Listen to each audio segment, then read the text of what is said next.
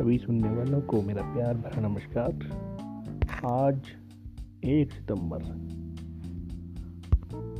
ये वो दिन है जिस दिन हिंदी के एक हमारे बहुत बेहतरीन कवि, गजलकार, कथाकार का जन्मदिन होता है।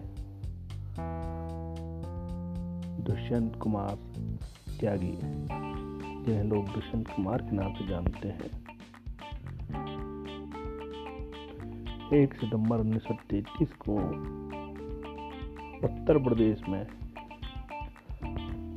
बिजनौर जनपद के तहसील नजीबाबाद के पास एक गाँव है, राजपुर, नवादा।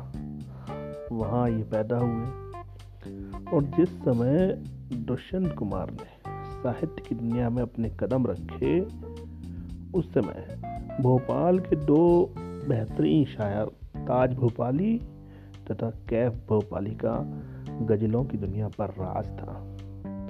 हिंदी में भी उस समय अज्ञे और गजानन माधव मुक्तिबोध की कठिन कविताओं का बोलबाला था। उस समय आम आदमी के लिए नागार्जुन तथा धूमिल जैसे ही कुछ कवि बच गए थे। ऐसे समय में दुष्यंत कुमार आए और मात्र चौवालीस वर्ष के जीवन में उन्होंने अपार ख्याति अर्जित की। उनकी प्रारंभिक शिक्षा गाँव की ही पाठशाला में हुई और उनकी माध्यमिक शिक्षा नहटोर से हुई और इंटरमीडिएट उन्होंने चंदौसी से किया। दसवीं कक्षा से इनको कविता लिखने का शौक लग गया था। जब ये इंटर मीडियट की परीक्षा दे रहे थे तो उसी समय इनका विवाह तो कर दिया गया। उसके बाद इलाहाबाद यूनिवर्सिटी से इन्होंने हिंदी में बीए और एमए किया।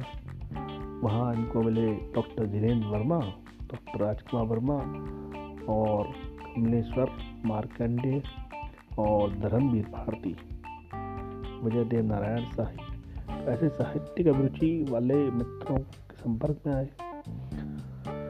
उसके कुछ समय बाद उन्होंने मुरादाबाद से बी किया और उन्नीस सौ अट्ठावन में ये आकाशवाणी दिल्ली में आ गए।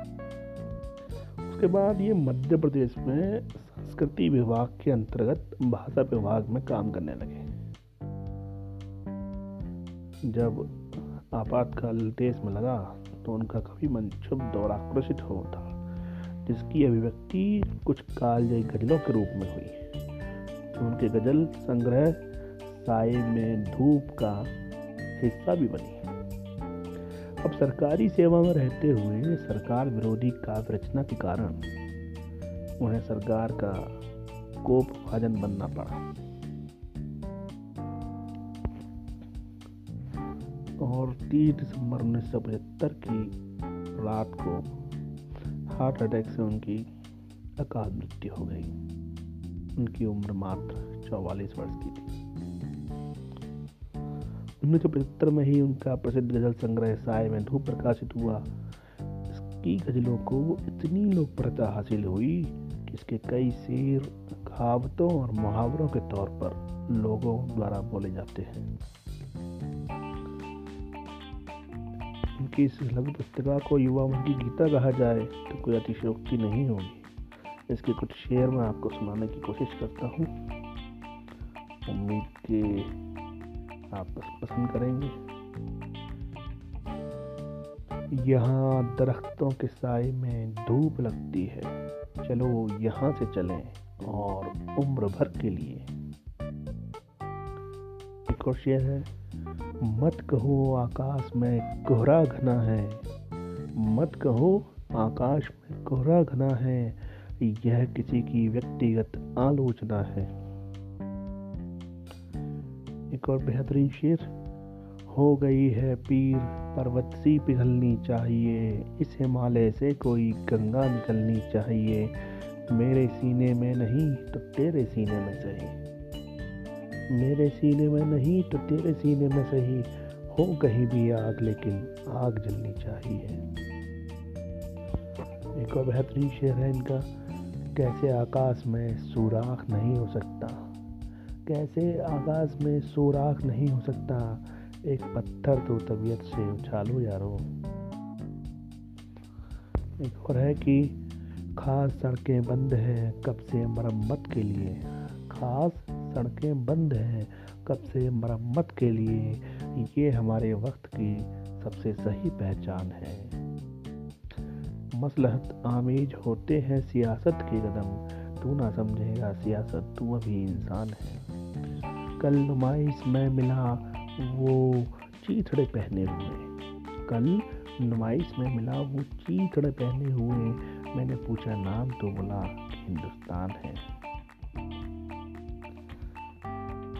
और इसी तरह के और बेहतरीन शेर होने लगी है, जिसमें जुम्बिश तो देखिए इस पर कटे परिंदे की कोशिश तो देखिए।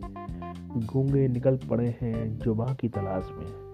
गूँगे निकल पड़े हैं जुबा की तलाश में। सरकार के खिलाफ ये साजिश तो देखिए।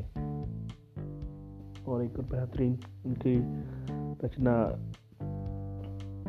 एक जंगल है तेरी आँखों में, मैं जहाँ राह भूल जाता हूँ। एक जंगल है तेरी आँखों में मैं जहाँ राह भूल जाता हूँ तो किसी रेल सी गुजरती है। मैं किसी पुल सा थरथराता हूँ तो किसी रेल सी गुजरती है। मैं किसी पुल सा थरथराता